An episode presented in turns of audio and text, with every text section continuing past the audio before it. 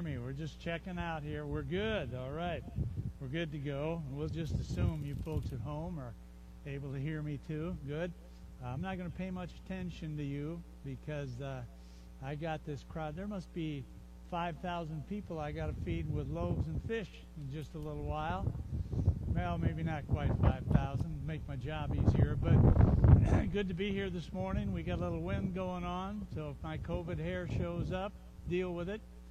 Um, I am, and uh, so this morning, as we um, as we come together around God's Word, what I want to do is is I want to uh, unpack a story, and it's a very very familiar story uh, to I think to all of us really. It's one of those stories that Jesus told that kind of has almost a universal appeal. But what I want to remind you of before we go into the story is that these stories of Jesus, you know, the ones we call parables, these parables are, are unique from other stories, as Jesus tells them. You know, lots of times we have stories, stories in our culture, stories that may even cross cultures. This one does that. But we have stories in that uh, the end of the story, there's a moral to the story. What's the moral to the story? Uh, like we've got the story about the tortoise and the hare, right? And the moral of the story slow and steady can beat quick and erratic. And Aesop's fables. There's moral to it. At the end of the story, there's a there's a moral. There's a there's that point being made. The stories of Jesus, however, are what we call kingdom stories. These parables, I believe, are always Jesus teaching about the kingdom of God. So understand that term with me for just a moment, will you? I'm going to try and make it kind of kind of simple. You can spend a lot of time talking about it, but in, in the simplest way to put it is this the kingdom of God, when Jesus is talking about the kingdom of God, and by the way, he says that he brings the kingdom of God. In fact, he says the kingdom of God is basically in him. He stands amongst a group of people and he says the kingdom of God is near. He's talking about himself. Uh, he says the kingdom of God is in your midst. He's talking about himself. He could just well be pointing to himself. Maybe he did. Because Jesus came to reveal the kingdom of God. So, what's the kingdom of God? The kingdom of God is the way things look like when God is in charge. Not just the way they look like, it's the way things are and will be when God, wherever God is in charge, this is what the kingdom will look like. So when Jesus tells a story, it's like he's saying, look, when God's in charge, wherever God's in charge, this is what life looks like. Remember the Lord's Prayer? Our Father who art in heaven, hallowed be thy name. Thy kingdom come, thy will be done. It's called a parallelism, by the way. Kingdom come, will be done mean the same thing. When God is in charge, God's will is being done. Your kingdom come, your will be done. Where? On earth, as it is in heaven. God, we don't want to wait for heaven for your will to be done, for your kingdom to come. So Jesus says in these stories, look, you want to know you want to know how you might be, how you might act, what things might look like wherever the kingdom of God is present, wherever the kingdom of God is be demonstrated, listen to this story. Often he starts the stories. The kingdom of God is like. This one doesn't start that way. We're going to look today at that familiar parable, the Good Samaritan. So we're in Luke chapter 10. We're uh, at verse 25 through 37. If you want to follow along, feel free to do that. Parable of the Good Samaritan. Pray with me for just a moment. God, would you be present right here? May your kingdom come right here so that we may hear clearly the message that Jesus has for us today. In his name we pray. Amen. So, here starts the story. And I'm not going to read the whole thing to you. We're just going to get into the story and go along with it, all right? On one occasion, an expert of the law stood up to test Jesus. Get the scene. Jesus is sitting, and he's teaching. Maybe he's on a bit of a rock. He may be just on the ground, and he's got a group of people around him. He's got his followers around him. But uh, there's somebody else here, this expert in the law. Who is this expert in the law? Well, he's an expert in the law of Moses. He may be a scribe. He may be a Pharisee. Most likely, as we continue with the story, he's, a, he's there to spy on Jesus. Because the authorities back in Jerusalem, Jesus doesn't get there often, but when Jesus gets to Jerusalem, he causes a commotion. And so they've they've heard about him and what he's doing. They've sent they've sent somebody up to follow him around. And this guy stands up. That's interesting. Here's why. Everybody's sitting. If you have a question of the teacher, you don't raise your hand. You stand up. You stand up out of respect. That's the way the culture in that day worked. All right? Here we'd raise a hand, right? You just stand up. On one occasion, an expert of the law stood up, so he's got a question. But was this an act of respect? I don't think so. He stands up to test Jesus. He's going to ask Jesus a question. He's going to start a conversation, and his intent is clear. He wants to trap Jesus. He wants to get Jesus to say something He's an expert in the law, the law of Moses. So he wants to get Jesus to say something contrary to the law of Moses, something Jesus shouldn't say, so that the masses who are following Jesus will get the idea he's not really one of them, but mostly so that his bosses back in Jerusalem have some evidence against Jesus. So he gets up to test Jesus. Teacher, he asked, what must I do to inherit eternal life? Jesus has been talking about that theme. It's not an unfamiliar theme. Uh, Jesus may mean something different than a lot of other people uh, do, but he's asking that question. If I if I wanna if I wanna be in this age that is to come, the new age that we're all waiting for to come, the new age that even you talk about, Jesus, what must I do to inherit that? Kind of an interesting question already gives something away about the guy, doesn't it? That he's an expert in the law. He wants to know what to do to inherit. Do to inherit isn't inherit more like a gift? If you're in someone's will, isn't that a gift to you? What, are, what must I do to inherit eternal life? And Jesus says to him, this is a familiar, familiar way of Jesus to deal with a question. What does he do? He asks the question. You ask me a question, I'll ask you a question. It's good, uh, good teaching method, by the way. So Jesus says, well, what is written in the law? After all, he's, he's, he's got an expert in the law in front of him, right? What's written in the law? How do you read it? He says to the guy. And the guy answered, Love the Lord your God with all your heart, with all your soul, and with all your strength, and with all your mind. Oh, and love your neighbor as yourself. Where did he get that? Well, two places. He might have been following Jesus along because around because remember, that's what how Jesus responds when someone asks him what's the greatest commandments in the law. But even more likely, this guy just got it from the book he and Jesus share. Way back in Deuteronomy chapter 5 or 6 comes the first one love the Lord your God with your whole being.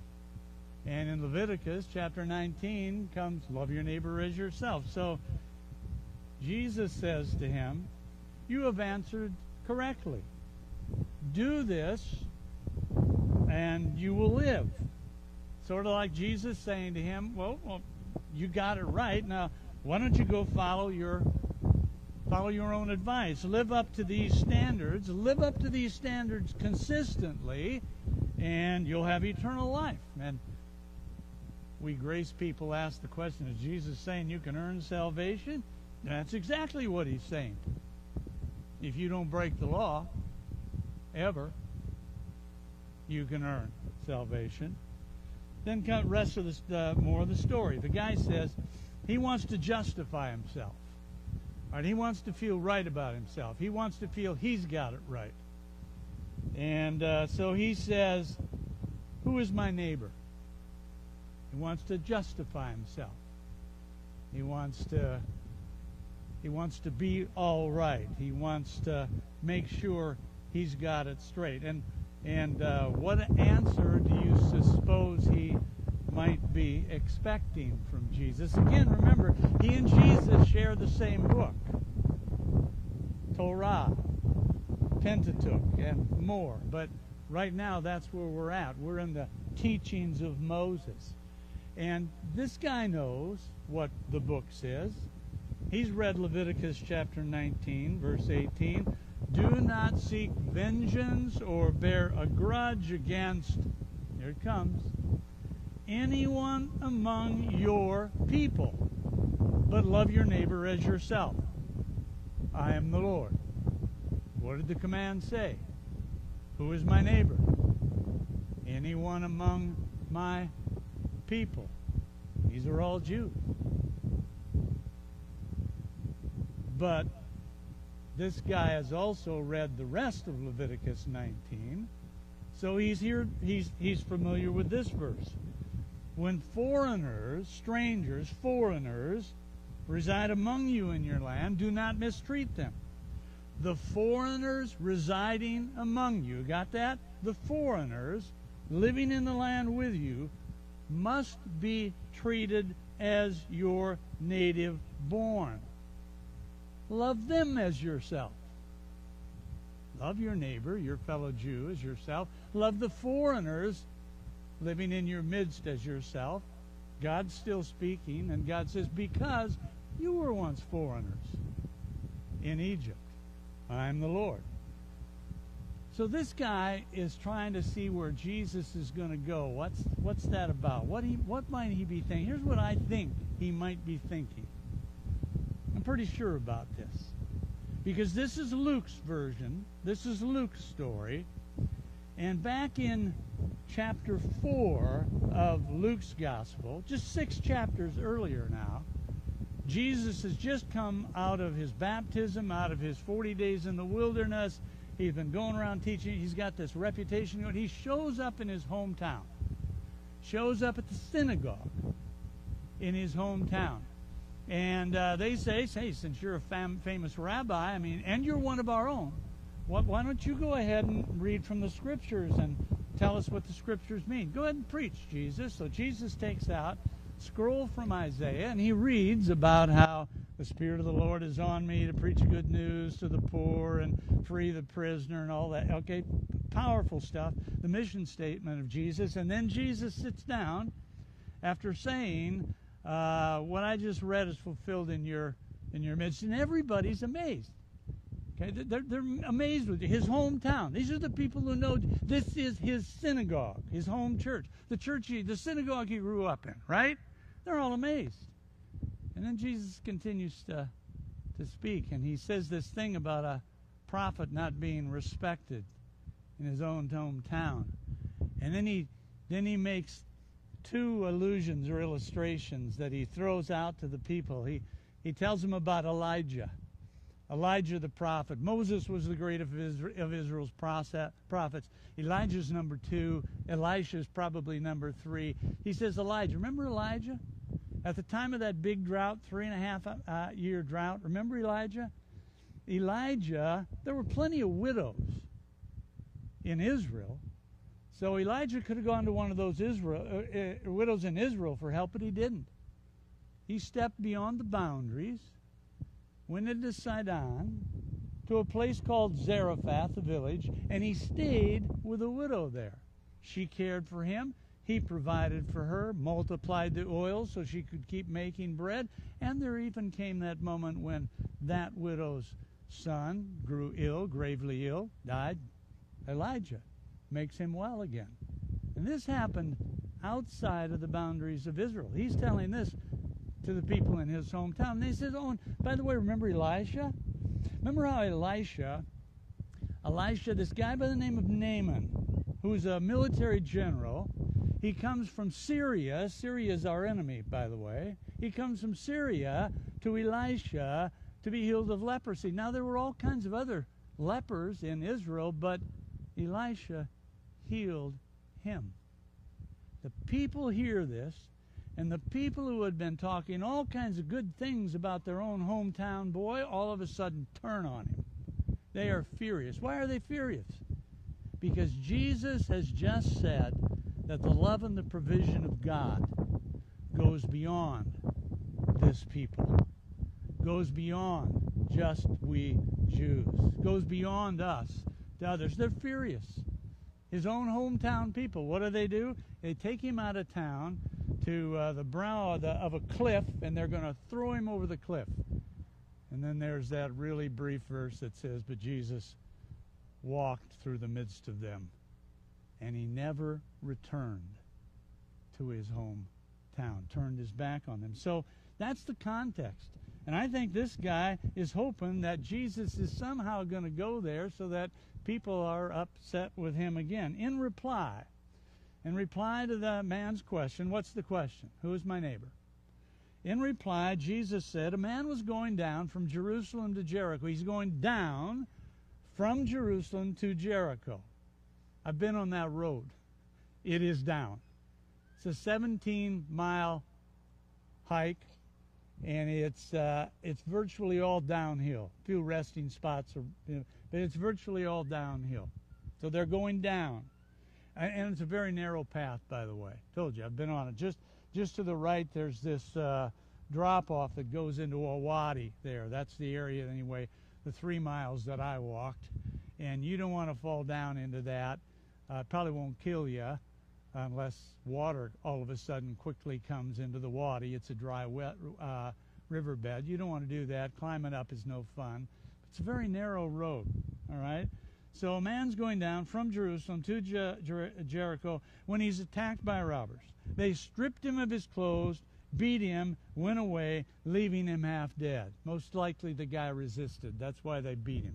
If he'd just given him everything, it'd be fine. But he resists. He gets beating, beaten. He's half dead, lying by the side of the road. Uh, Jesus says they've taken everything. And then this, verse 31. A priest happened to be going down the same road, and when he saw the man, he passed by on the other side. Now, try to remember this is a Jew speaking, Jesus. He's speaking to Jews, and he's got this expert of the law standing who asked him the question, who Jesus knows is there without good intentions, and he knows that he came from Jerusalem to test Jesus. So this is the scene. This is who he's talking to. So who is the priest? Well, obviously he's a Jew because he's a priest. Uh, he's on his way from Jerusalem to Jericho. What we know is that many of the priests, their homes were in Jericho. Their temple duties, they'd go serve for about two weeks at a time. Their temple duties were in Jerusalem, so he's probably just coming off of his temple duties. He's headed down to Jericho, and he comes by this guy who's naked by the side of the road.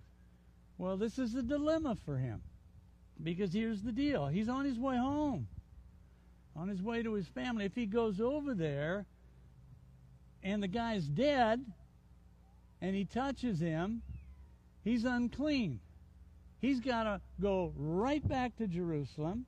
He has to stay in Jerusalem for a week being purified. And during that week, he's off salary. He doesn't get paid. All right? So he's got this dilemma. Oh, here's more to the dilemma, though. If the guy by the side of the road is Jewish, which in all likelihood is what he is, this is Jewish territory Almost certainly he's a Jew. So if he's a Jew, the law says he has to stop and help him, no matter what. That's a dilemma for the guy. So he passes by on the other side. He doesn't even go look. Why doesn't he look? He doesn't go look because he's he's already got evidence that he doesn't know whether this is a Jew or not because the guy's not got any clothes on, so he doesn't recognize Jewish clothes. And uh, if if the guy's dead, remember, and he touches him to find out if he's dead, he's unclean. And if he and if he gets too close to the guy, all he has to look, there's a way you can tell whether the man is a Jew because the man went through a ritual eight days after he was born that leaves clear evidence in his body that he's a Jew. So he passes by on the other side. Then Jesus says, So to a Levite, when he when he came to the place and saw him, passed by on the other side. Okay, who's the Levite? Priest does his deal up in Jerusalem. He gets help from the Levites. So this Levite is a helper of the priests. The Levites, they're from the tribe of Levi.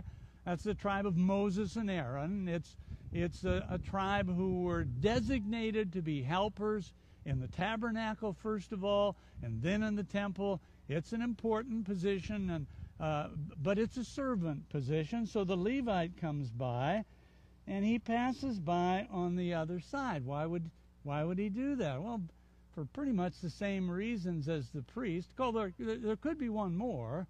You know, it's possible that he knows the priest was ahead of him. They may have left at approximately the right time, and the, the priest, by the way, would have been wealthier, so in all likelihood, he had a ride, which means he had the means to help the guy. But he most likely had a ride, so he's ahead of the priest. The priest, the priest may know. I mean, the Levi may know that the priest already passed by. If he now takes and helps this guy, takes him into Jericho. He's going to upstage the priest. He's going to be in trust with the trouble with the priest for whatever reason.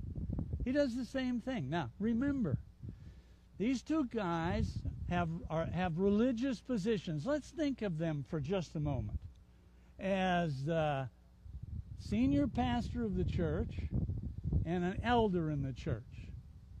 Okay, the priest and the, they've got position. They they've got position. So you're sitting there. You're just a common, ordinary Jew listening to Jesus. That's who you are. You're you're layperson.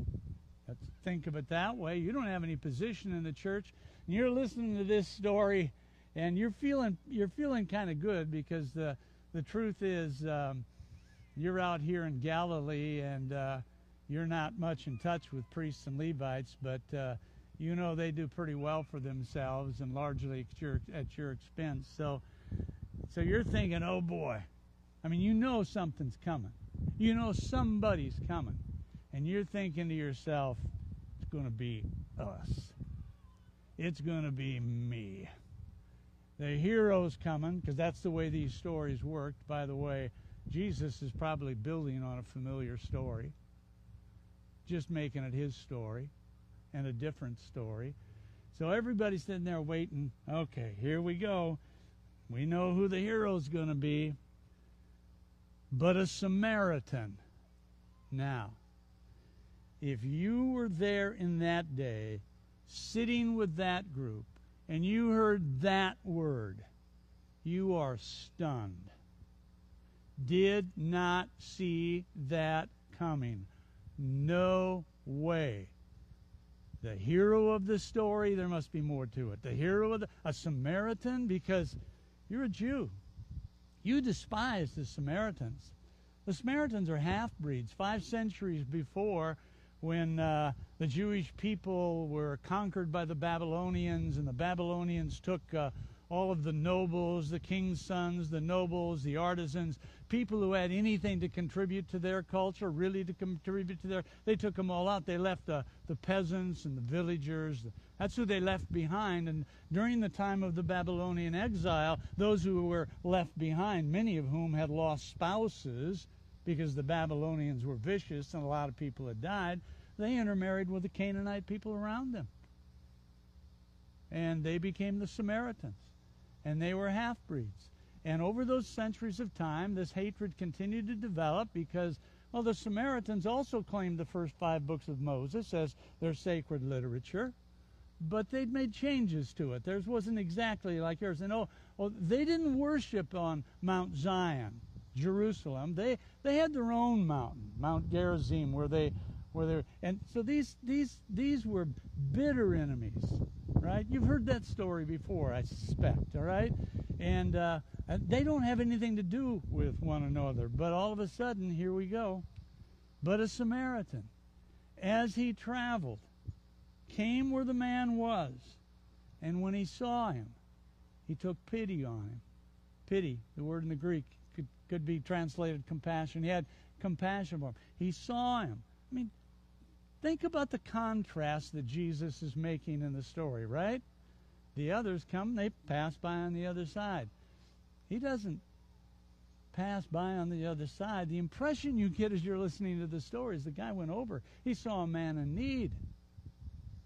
And he, he dealt with the man in need. Let's continue reading the story. He went to him and bandaged his needs, pour, his wounds, pouring on oil and wine. Then he put the man on his own donkey, brought him to an inn, and took care of himself. This is a Samaritan with some means, by the way, which is probably why he was allowed to pass through Judea. He did business up in Jerusalem.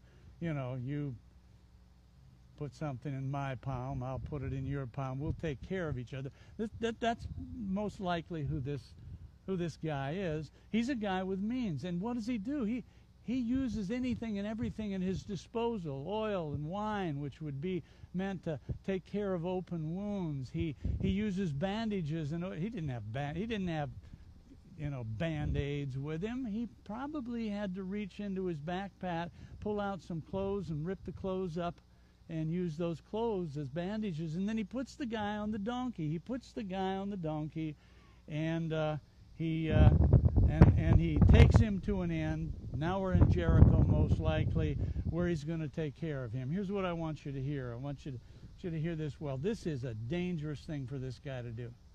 I mean, imagine he's a Samaritan. He's a hated Samaritan, and the best plan he could have had was as he came near to Jericho, just put the man off to the side of a well traveled road and gone on his way for somebody else to find him. But he doesn't do that. He takes the next risk. He goes into a Jewish town, to a Jewish inn. He's had time to think about this, folks. From when he first put the guy on the donkey to when he gets to, he's, he's had time to think about this. He knows the trouble he's got here. And he stays to make sure the man is cared for overnight. He stays overnight. He's got the whole night to sleep on it. But he stays. And the next morning, the next day, he took out two denarii. That's enough to take care of the man for a while. Gave them to the innkeeper. Look after him, he said, and when I return, I will reimburse you for any extra expense you may have. I want you to take good care of this guy. Do what you need to do. All right, let's keep let let's get right to it. Which of these Jesus is talking now? He's told the story. Don't forget who the hero of the story is. Samaritan. Now one of us. Bad guy. I like to compare this story um, to, uh, let's say there's a Christian in Iraq. Muslims and Christians don't get along too well in Iraq, in case you didn't know that. And the guy's driving his car down a road in Iraq. He's a Christian. Picture a pretty old car, by the way. All right? And he sees a man by the side of the road. And he knows by the clothes he's wearing. He knows he's a Muslim, but he's hurting. He's been injured somehow. So, what to do? Safe thing to do is drive on, get the heck out of there. But he takes the man, puts him in the back seat, and drives into the next town, which he knows is a town controlled by ISIS. That's the story. That's what the Samaritan does. The conversation between Jesus and the expert in the law. Which of these three do you think was a neighbor? Notice how Jesus is turning the question question was, Who is my neighbor? Jesus is saying, I want to talk to you about what you do to your neighbor. Which of these three do you think was a neighbor, acted like a neighbor, to the man who fell into the hand of robbers? The expert in the law replied, He's trapped. Notice what he says, but see if you can catch what he doesn't say. He says, The one who had mercy on him. What did he say? The one who had mercy on him. What didn't he say? The Samaritan who had mercy on him. This guy gets it. The expert in the law replied, The one who had mercy on him, and Jesus told him, Go and do likewise. Now, that's the moral of the story.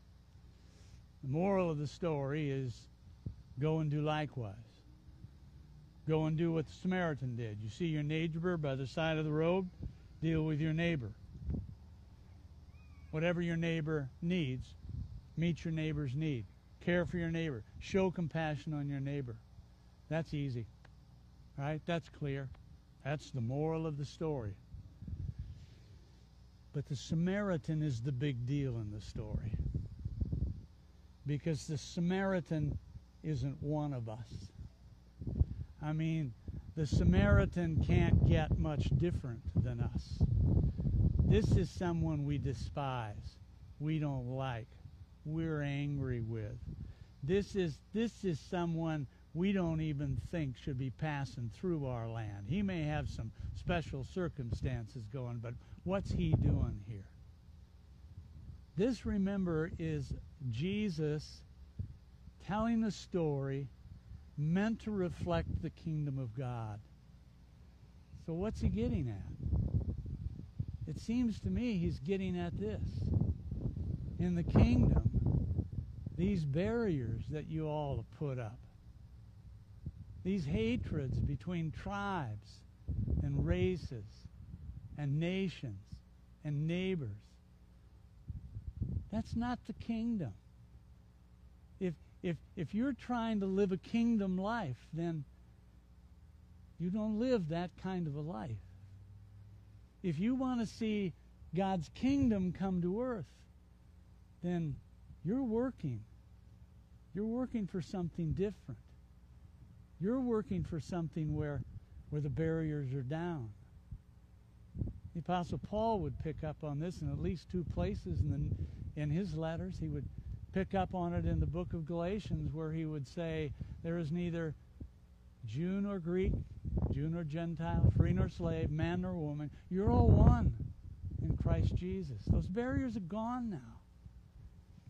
Apostle Paul would do that in the book of Ephesians too, when he would talk about the dividing walls of hostility and how that in Jesus, and he was talking about the primary one between Jews and Gentiles, between races. Saying the dividing walls of hostility come down in Jesus.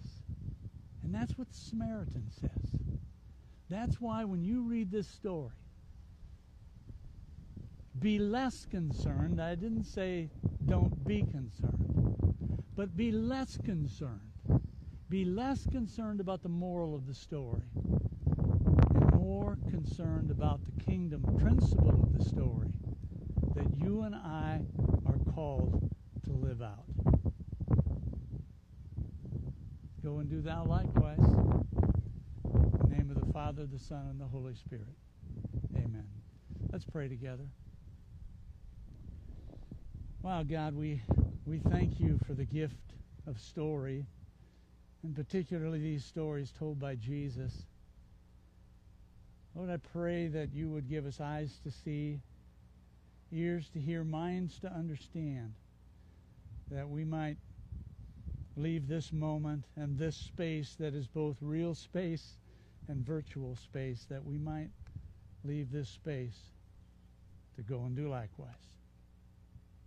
In Jesus' name.